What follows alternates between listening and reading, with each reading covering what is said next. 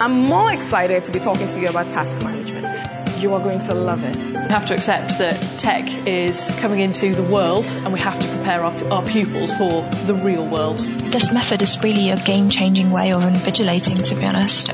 Welcome to the Surpass Community Podcast. Hello, and welcome to this special Surpass Community podcast where we are using the audio from a webinar that was originally presented in December of 2020 we had a couple of guests from ICAS, the uh, Institute of Chartered Accountants of Scotland, and CPA Canada, the Chartered Professional Accountants of Canada, and also a couple of demonstrations of uh, content question types from ICAEW, who were kind enough to provide us with a demonstration question, and uh, some input from SAICA, the South African Institute of Chartered Accountants, who unfortunately couldn't join us as planned on the webinar itself, but were talking to us beforehand to, to give us some insights, which was then shared by members of the Surpass team.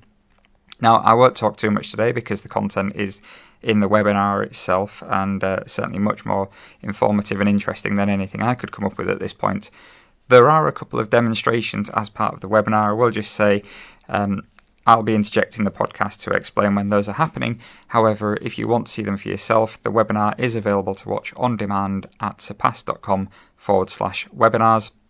And certainly in the case of the TBS uh, task based simulation question type, that was given by Adam, one of our team members here on Surpass team, and that video is also available separately as well as being part of the webinar itself. So if you want to see the uh, the item types in action and actually see the type of content that these organizations have produced to deliver exams, then please do go and watch the webinar or get in touch with your account manager or a member of Surpass team if you're not already a member of Surpass community. We're always happy to hear from you.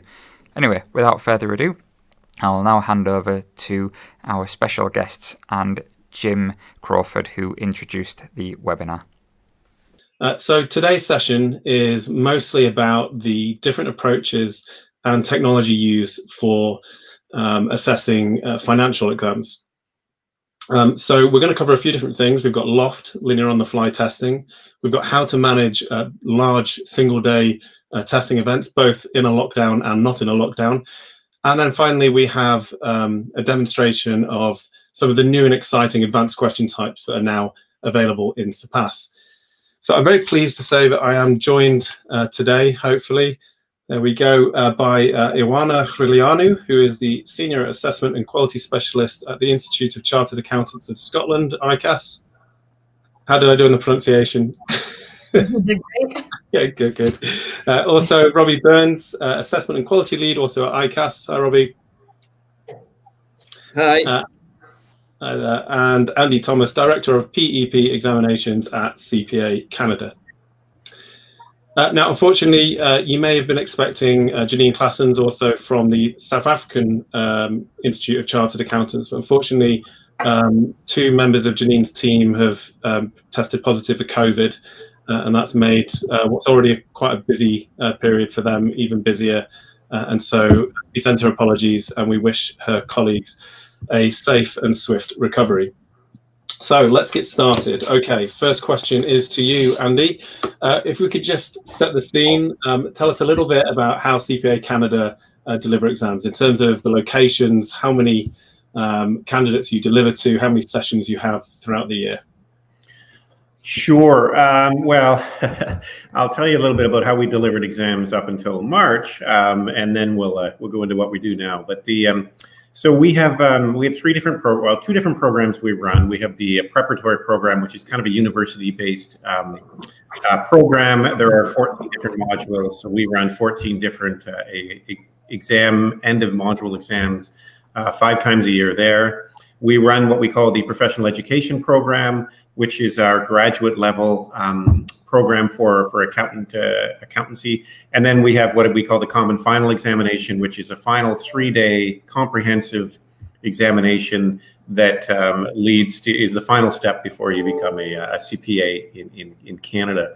So traditionally we've we've run um, examinations in exam halls. Um, so uh, you know at, at, the extreme we have um, 10,000 students across the country writing an exam uh, at any one time. um, and that's for our final examination. And in terms of an exam hall, uh, our biggest exam hall is about 1,200 students. So in Toronto area, um, we have um, we rent out a convention center, and we we have um, typically had 1,200 students running uh, writing the, an exam at, at the same time in the same venue.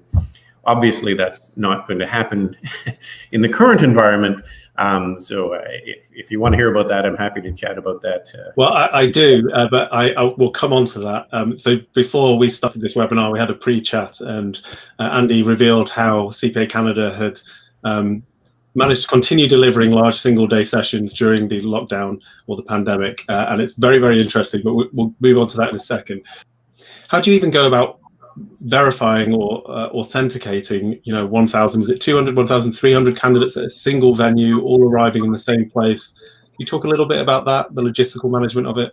About oh, about physically how they uh, how they arrive. Well, quite frankly, the, the students are asked to arrive an hour before the exam, so it takes us quite a while to get them through the process to verify, you know, their IDs, get them to their seats, um, and, and, you know, we, when I'm talking 1,200, we also have venues that have five people. So so it's quite a quite a variation. As you know, Canada is a very large country geographically, so it varies considerably across the country. But in that one very large exam hall in in Toronto yeah, the, the, students are asked to come early. There are a number of um, people there to verify their identifications, get them seated, make sure they're ready to go. Um, they're asked to do a pre-check on their computer, so all, all, the computers are there, um, and they're asked to do a pre-check. And if there's any issues, they, they deal with them as much as they can before that, um, within that hour um, of pre uh, pre pre setup, I guess. Right. Okay. Okay. So it's not just 1,200 or so candidates. It's 1,200 devices. It's making sure you've got internet for that. It's making sure you've got all the staff on site to manage and make sure everyone goes through that process. Yeah. Out of all of that complexity, what would you say the biggest challenges are um, for you typically on any given exam day? On any given exam day, what's uh, I, I, well, it's it's you. Occasionally, it can be the internet. So so if, if the internet's um, not functioning, for example, in, in a location, it, we our, our backup, uh, call it a disaster plan, whatever you want to call it, kicks in. Which we do have a disaster plan for that, which basically means we need to bring out um, uh, devices that are uh, capable of um, accessing the internet in a different way. Um, and but that that obviously leads us to slowdowns and to um, uh, some frustration sometimes on the on the behalf of students. So that that that's probably our biggest worry, I would think. So once we get the students up and running and in the exam, it's it's usually uh, it's usually not an issue at all. Okay, all right, that's interesting. So to get a different perspective, Robbie and uh, Ioana, you guys obviously don't have to cater for such large numbers of candidates in a single venue. Uh, you certainly have a large number of candidates. Um, could you um, talk a little bit about how you've got you've approached it differently? You have different challenges. So you've, my understanding is you guys use a loft or a linear on the fly testing. So how do you uh, how do you go about? What's your typical approach to uh, assessing candidates? Um, yeah, our number is uh, is, a little bit different from Andy's. We, we, we don't have um, the, the, mass, the single mass events. Uh, we run um, exams for about three and a half to, to four thousand candidates each year. Um, every candidate uh, has to sit uh, 13 individual exams with us as they go through their process uh, and about 25 different mocks. Um, so we deal with our rollout on a much, um, a much more um, immediate scale. We, we've got many more frequent events uh, and for smaller numbers of candidates. Um, so we, we've we've opted much more for a we've got very regular exams running at very regular intervals uh, and we manage them that way. And indeed, we'll come on and talk a little bit more about how we do that uh, at our entry level uh, a little bit later on.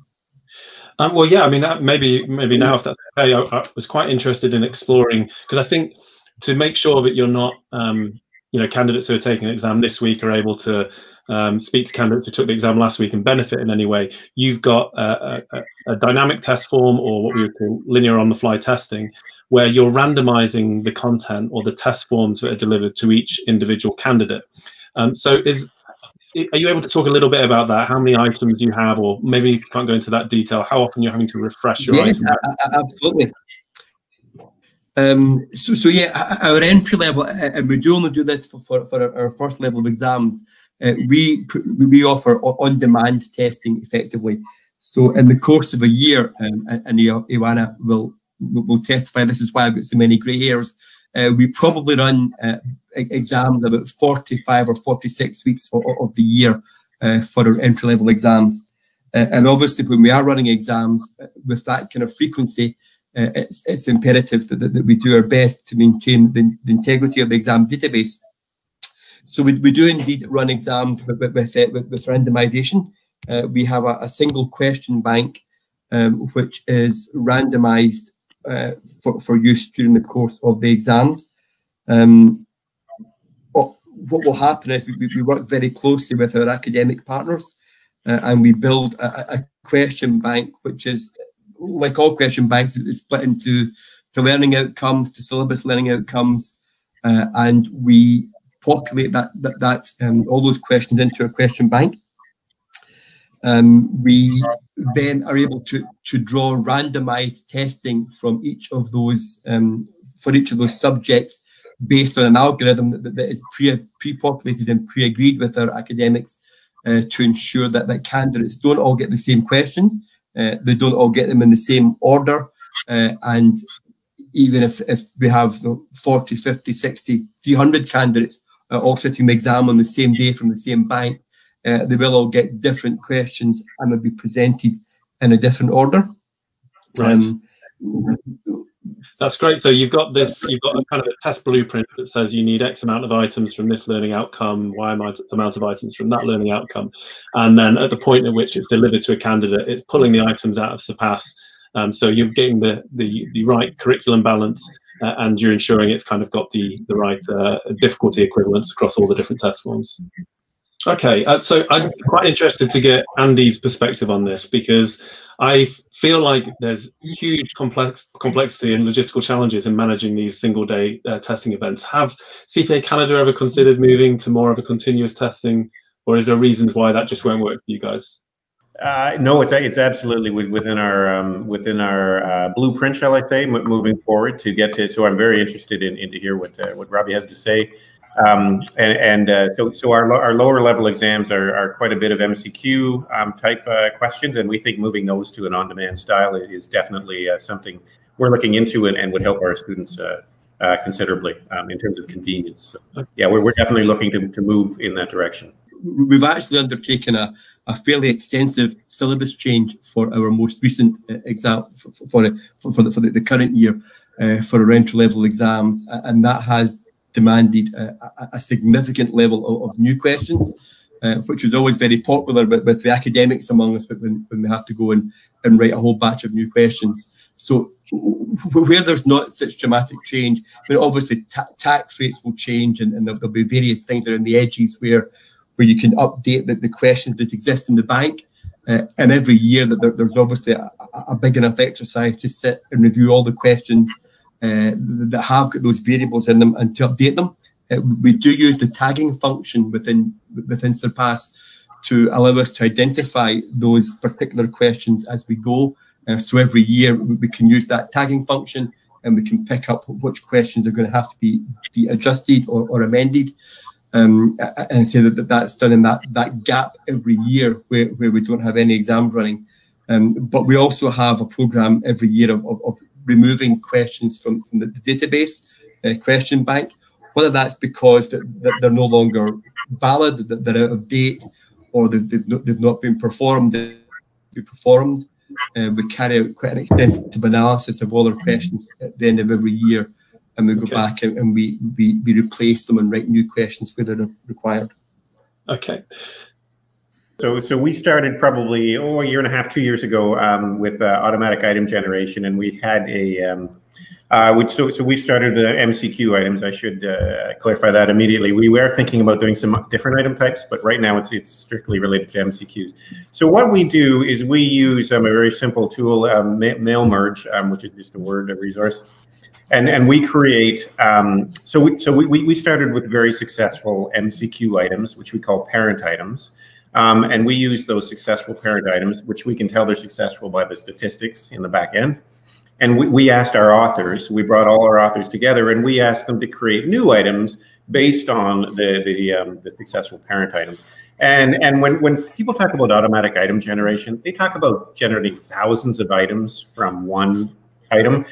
That that that that for us is useless. So what we what we've been doing is we've been creating ten, maybe fifteen items from a good parent item, and so we call those siblings. But that's another story. Um, and and so we, we take our parent item, we ask our authors to change various um, factors within it. Some aesthetic and some are are critical to the analysis and and they create those basically within an Excel file, and then they automatically get uploaded essentially into our, our Word document, which which generates ten or fifteen items. So just to give you uh, a, an idea of um, how successful we've been on that, um, we we held a workshop about well, it was a, a work workshop that was face to face, so over about a year ago now, where we got twelve authors together, and over the course of a weekend, we created twelve hundred different MCQ items um, using the AIG um, technologies that, that we had available. So the first thing we did was we taught all the authors how to do this, and then we asked them to go away and do them. And much to our delight, we had no authors that were not able to do it. We thought we might have some authors that just couldn't do this, but um, it, it, was no problem whatsoever. So sure, the, the automatic item generation is part of it, but more important is the authors and how they, they are generating the items um, in, in the background. So it's really a mix of technology and, and humans that, that to success in our end. So at this point in the webinar, we were treated to some demonstrations of content as it is used in exams uh, by ICAS, and they gave an explanation over the top of the video of how they use it. I'll try and summarize that shortly in a second. We then followed it up with some content kindly provided to us by ICAEW that takes a, a slightly different approach to the simulation and, and how it is marked. So with the ICAS content, the demo shows some of the basic Surpass functionality that a candidate can use, such as um, selectable features for background colors, text colors, how to use strike through, that kind of thing. Uh, but ICAS went on to explain how they actually created a template for use with the spreadsheet style simulation and the system is designed to automatically calculate answers. So it's all computer based marking on that one based on the templates that they've set up. Um, apparently, it's cumulative automatic marking for people that want to know. So that was quite interesting, one way of doing it. The ICAEW demonstration uh, was a slightly different variant on the, the simulation. So some might say it was a slightly more complex question uh, as it required human marking.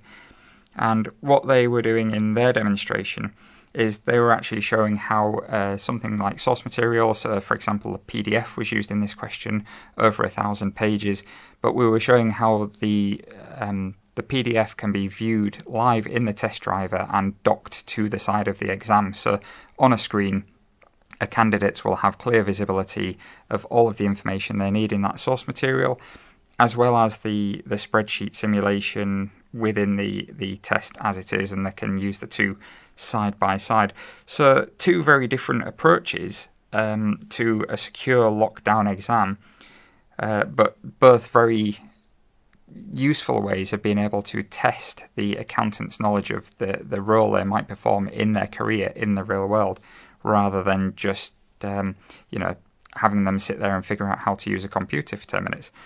So anyway, uh, Again, if you want to watch that for yourself, surpass.com forward slash webinars, you can see the demonstration with the explanations um, from ICAS and from our team here at Surpass.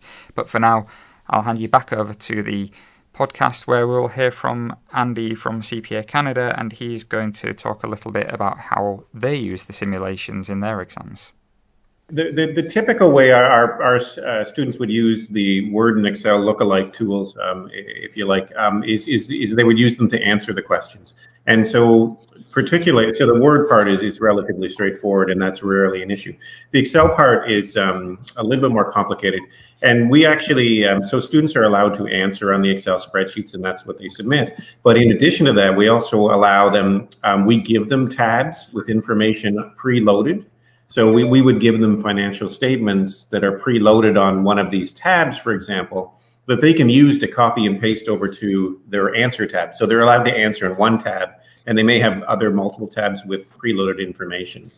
And the reason why we do that is we don't want them copying um, stuff uh, or, or, rewriting it within the Excel tab itself. So if they can copy and paste, it just helps them with their efficiency um, when, when, they're writing the exam.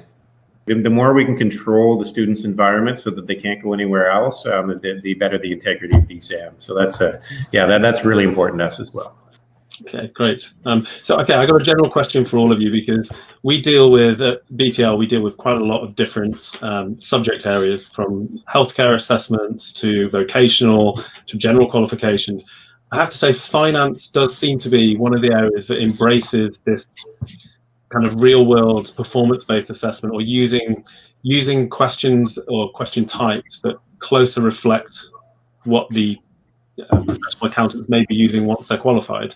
Why, why do you think that is? I'll start with uh, Robbie, if that's okay. Why do you think that financial uh, sector just embraces these more innovative question types or approaches to assessment? I, think from our perspective, we do work very closely with, with the firms who, who provide our, our, students, our candidates to us. And the, the, the, there has been, for the past maybe five or six years, uh, a desire by those firms to move away from the, that the kind of traditional sit down with, with a pen and paper and uh, and write some some text approach, and they've been very keen to try to embrace um, exam questions and exam situations that, that more accurately reflect um, really how, how a candidate, how a student would, would work in the real world today. Um, so we, have actually been very, very fortunate that, that when we've, we've, been keen to, to make those kind of changes, we have had the support, very much have the support of, of our of our clients, um, because they, they, they we're aware that, that, that, the role of the, the accountant in our case is changing um, weekly, monthly, daily, actually. And, and the more we can do to assess within that kind of space, uh, the, the better understanding that they have of how well equipped a candidate is going to be in that environment. So, so we've been very fortunate on that front. I did have a plan here a, roughly at this stage of the webinar, we were going to look at some future content in Surpass. But before we do that, um, because prior to the webinar we had a discussion about how CPA Canada were, were managing their single day testing sessions uh, during uh, a pandemic or a national lockdown. And uh, I was pretty surprised by the story. Can I please uh, give the floor to you, Andy, to explain how you managed to continue doing single day testing events at volume uh, during the pandemic?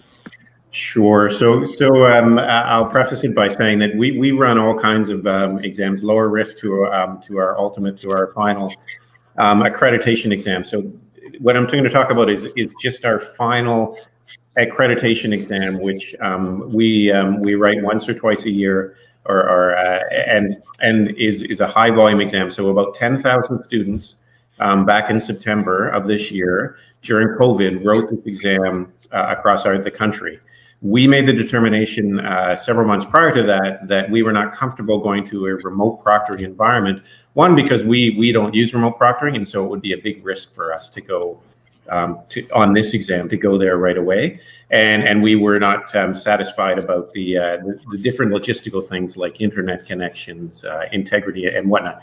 Having said that, so the um, what what we decided um, was that we would Instead of using exam halls across the country to deliver the exam to 10,000 students, we would rent individual hotel rooms for all 10,000 students across the country.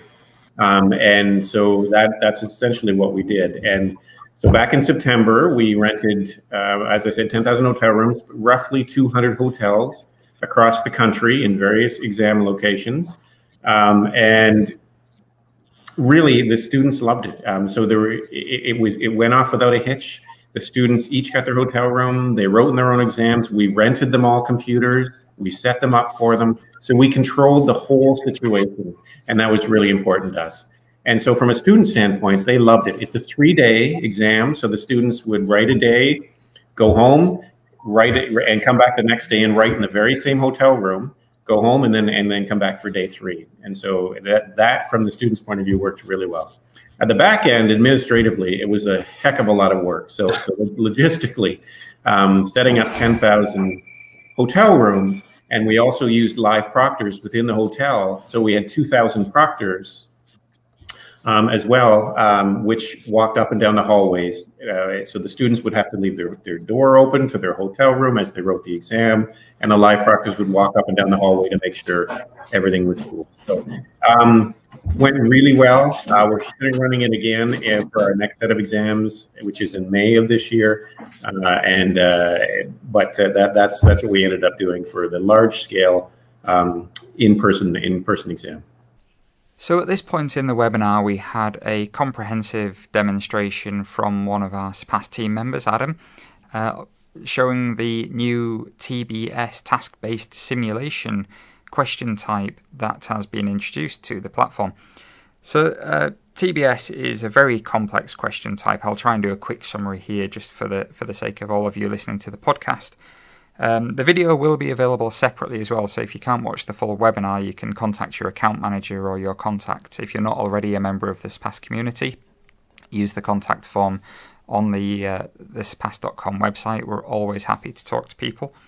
So in the demonstration, Adam shows us that the TBS is a very simple tool for your subject matter experts to use. They can dive straight in because of the the UX design that has gone into this as a question type, um, but it's also a very powerful tool for creating these simulations. So it's based mainly around a drag and drop style uh, with widgets, and within those widgets, you have a rich text editor and you have a grid system, which is essentially the same as a spreadsheet, if you like, and has a lot of the formatting options that are present in typical spreadsheets. So you're able to, for example, merge your cells, you're able to change the input type to text type, currency type, that kind of thing, change your alignment. Um, and the cells can also be designated as stimulus for the exam, so part of the exam question, or as candidate entry, so something that the candidate then goes into as part of the test and fills in. So it really is a fantastic tool for your SMEs to just dive straight in, very usable, very friendly, easy to get your head around, and that's enough from me on the subject. I think I, I, can't really do it justice in, in this short time on the podcast. So if you want to see that demonstration, just get in touch with us or watch the, the webinar, and that should appear at around about the 30 minute mark. Uh, Andy, could I start with you? You've got some, um, you've already got ideas of how you're going to use this question type and where you see its purpose being um, within CPA Canada's exams. Could you expand on that? Um, so in task-based simulations, which is what we call them, we we um, um, we, we, didn't create task-based simulations. The AICPA in the states has been using these things for years. So we're um, we're kind of um, we've been talking to them, and we've we've used their uh, base task-based simulations, and we've kind of uh, you know interpreted it for, for, our different scenarios. But we use task-based sim- or our plan is to use task-based simulations up and down our exams. So right from our lowest level exam, our entry level exams, um, to replace some MCQ items, um, and we'll also use them to replace some cases on our, our, our higher level exams. And it, for, for me, I see five different um, I see five different advantages to using task-based simulations. Uh, the, the, the, first one is marking consistency. So, so compared to cases which we need to give, bring humans in to mark, or constructed response items, um, at this point we need to bring humans into mark. Um, the consistency of marking is obviously, since the computer is doing everything, is much more uh, is much improved. Uh, second thing is the real life uh, simulations. So we believe task-based simulations are, are quite um, uh, are quite good at, at, simulating real life, certainly compared to MCQs. Um, they, they can they can create a, a, scenario and then we can ask different questions based on that scenario. And, and it really, um, when you get down to it, the look and the feel is, is quite um, quite real life.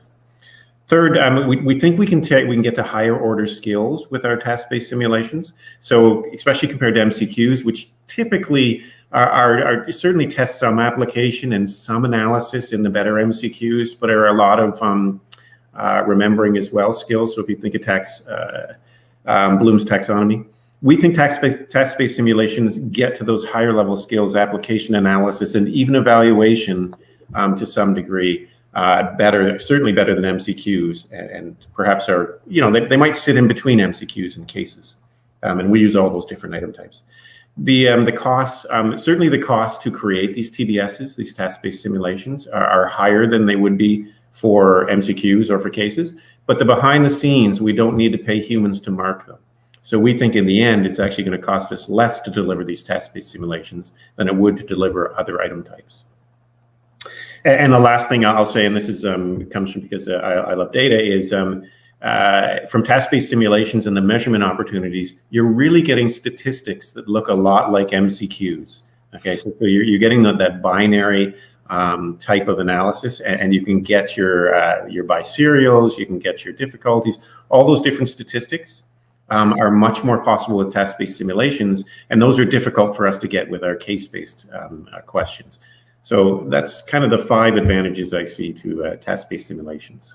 That's really interesting. Thank you. I mean, I, I'd certainly heard of some of those, but I hadn't considered that you had, which is obviously a, a much bigger thing. I think, um, particularly in North America, is being able to psychometrically validate um, that an item is behaving exactly how you want it to, and that's very easy to do on multiple choice. It's one of the reasons uh, MCQs are such a popular format.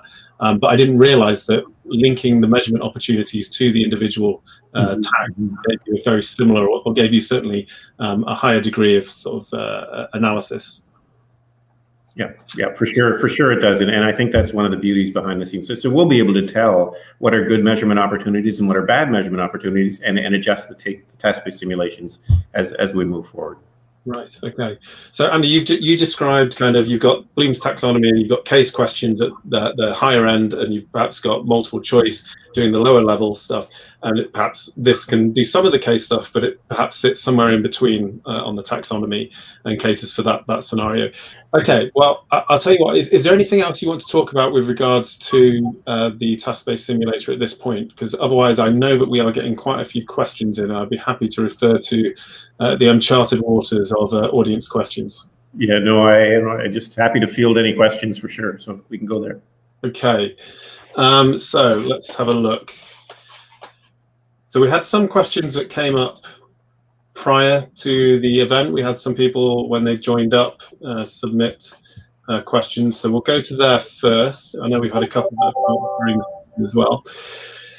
So um, this is an interesting one. It's a very we're going to start with a very challenging one, Andy. So I hope you're prepared. Uh, how do we use technology to move beyond the limitations of objective testing to simulate tasks undertaken in the workplace to demonstrate that passing candidates are business ready? Well, I, I think to some degree the TBS is a step in that direction. But um, Andy, do you have any additional thoughts on that? You can see the question on screen, hopefully.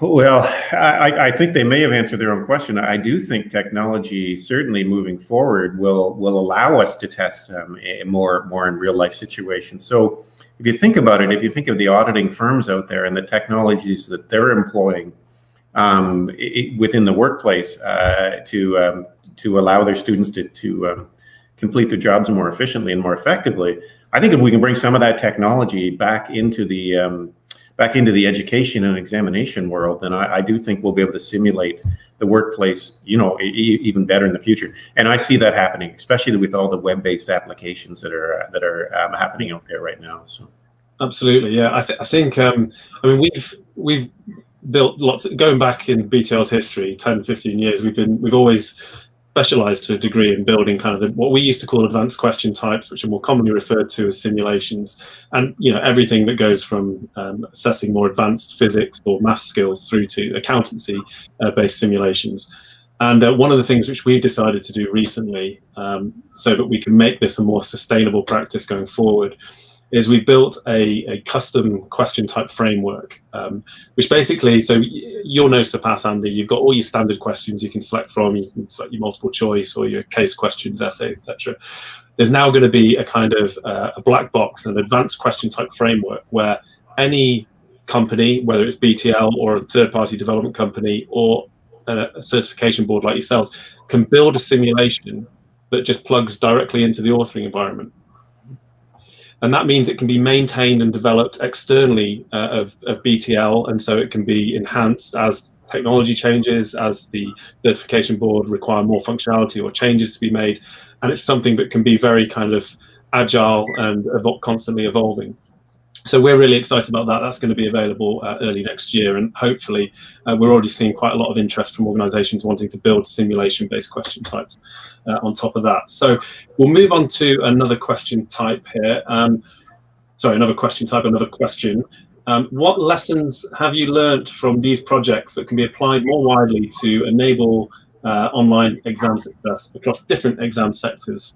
Um, that's a very broad question, but I suppose Ioana, did you catch that that question? Can you see it on your screen now? But if you want to talk about, um, so I suppose the project from your perspective is you've been using Loft, and if you want to talk about your remote proctoring, I know you delivered 1,300 uh, remote proctored exams this to pass last week on a single day. Um, perhaps you want to talk about what you've learned from that process.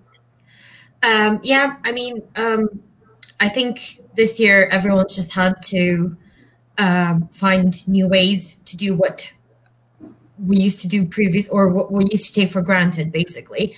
Um, so what we found since we've started using uh, remote proctoring is that um, you know our students are quite quick at adapting as long as they're given the the right information and um,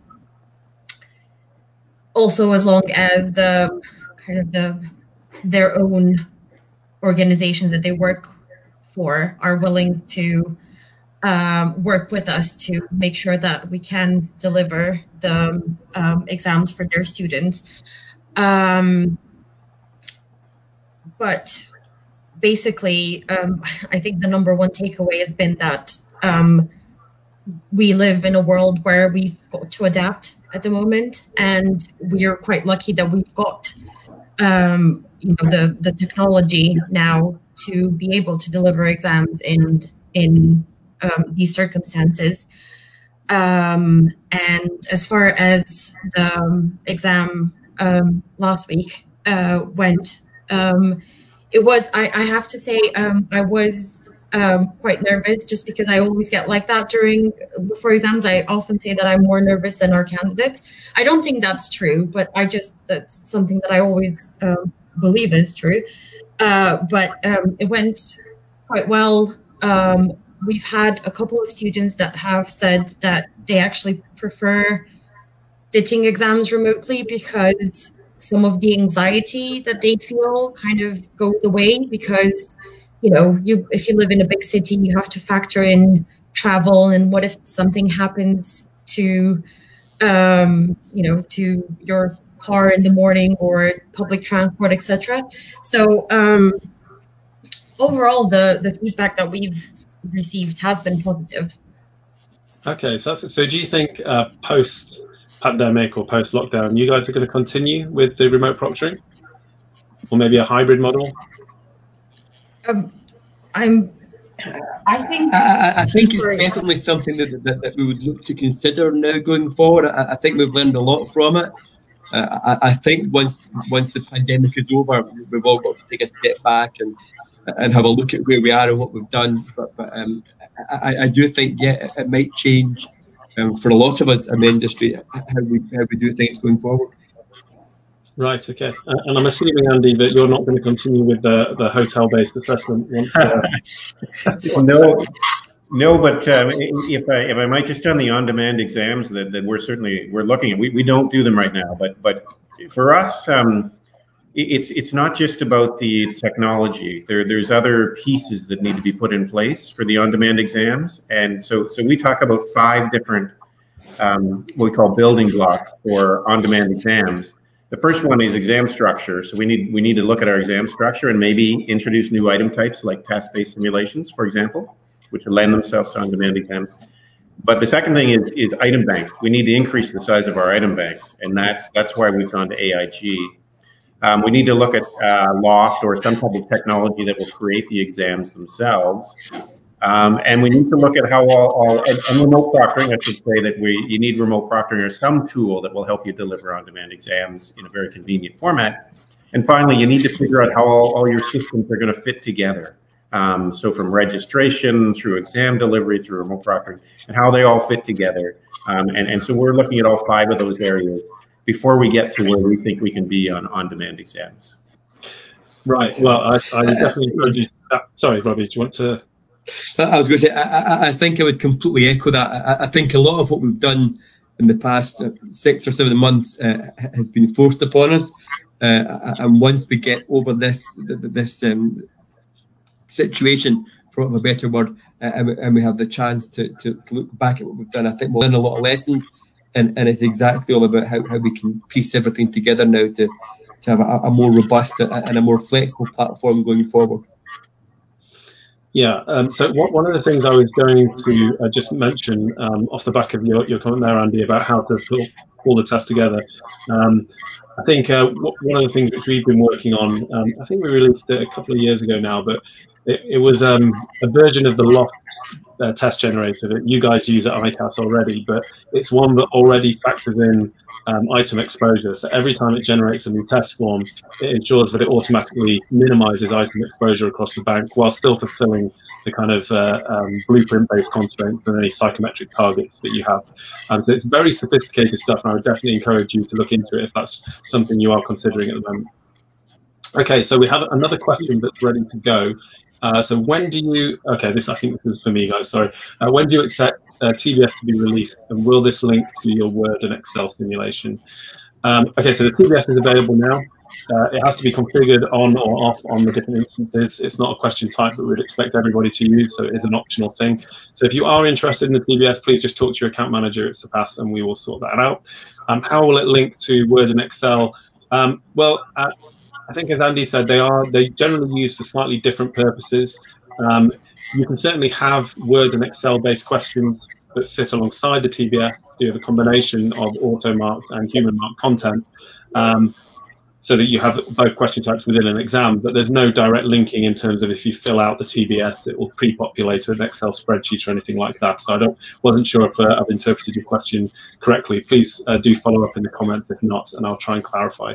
So I think uh, at this point we will um, just say thank you very much. It has been a really fascinating discussion and very interesting uh, for me, both seeing the TBS and then hearing your your thoughts and reactions to it.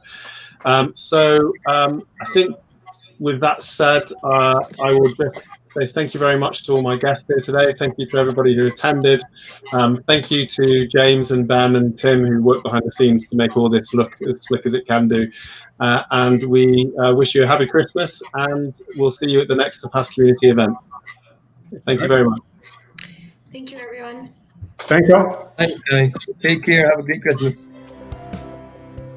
We hope you enjoyed listening to today's podcast. To keep up to date with the latest information from our Surpass community, visit surpass.com. We'll be back with another podcast soon. Thank you for listening.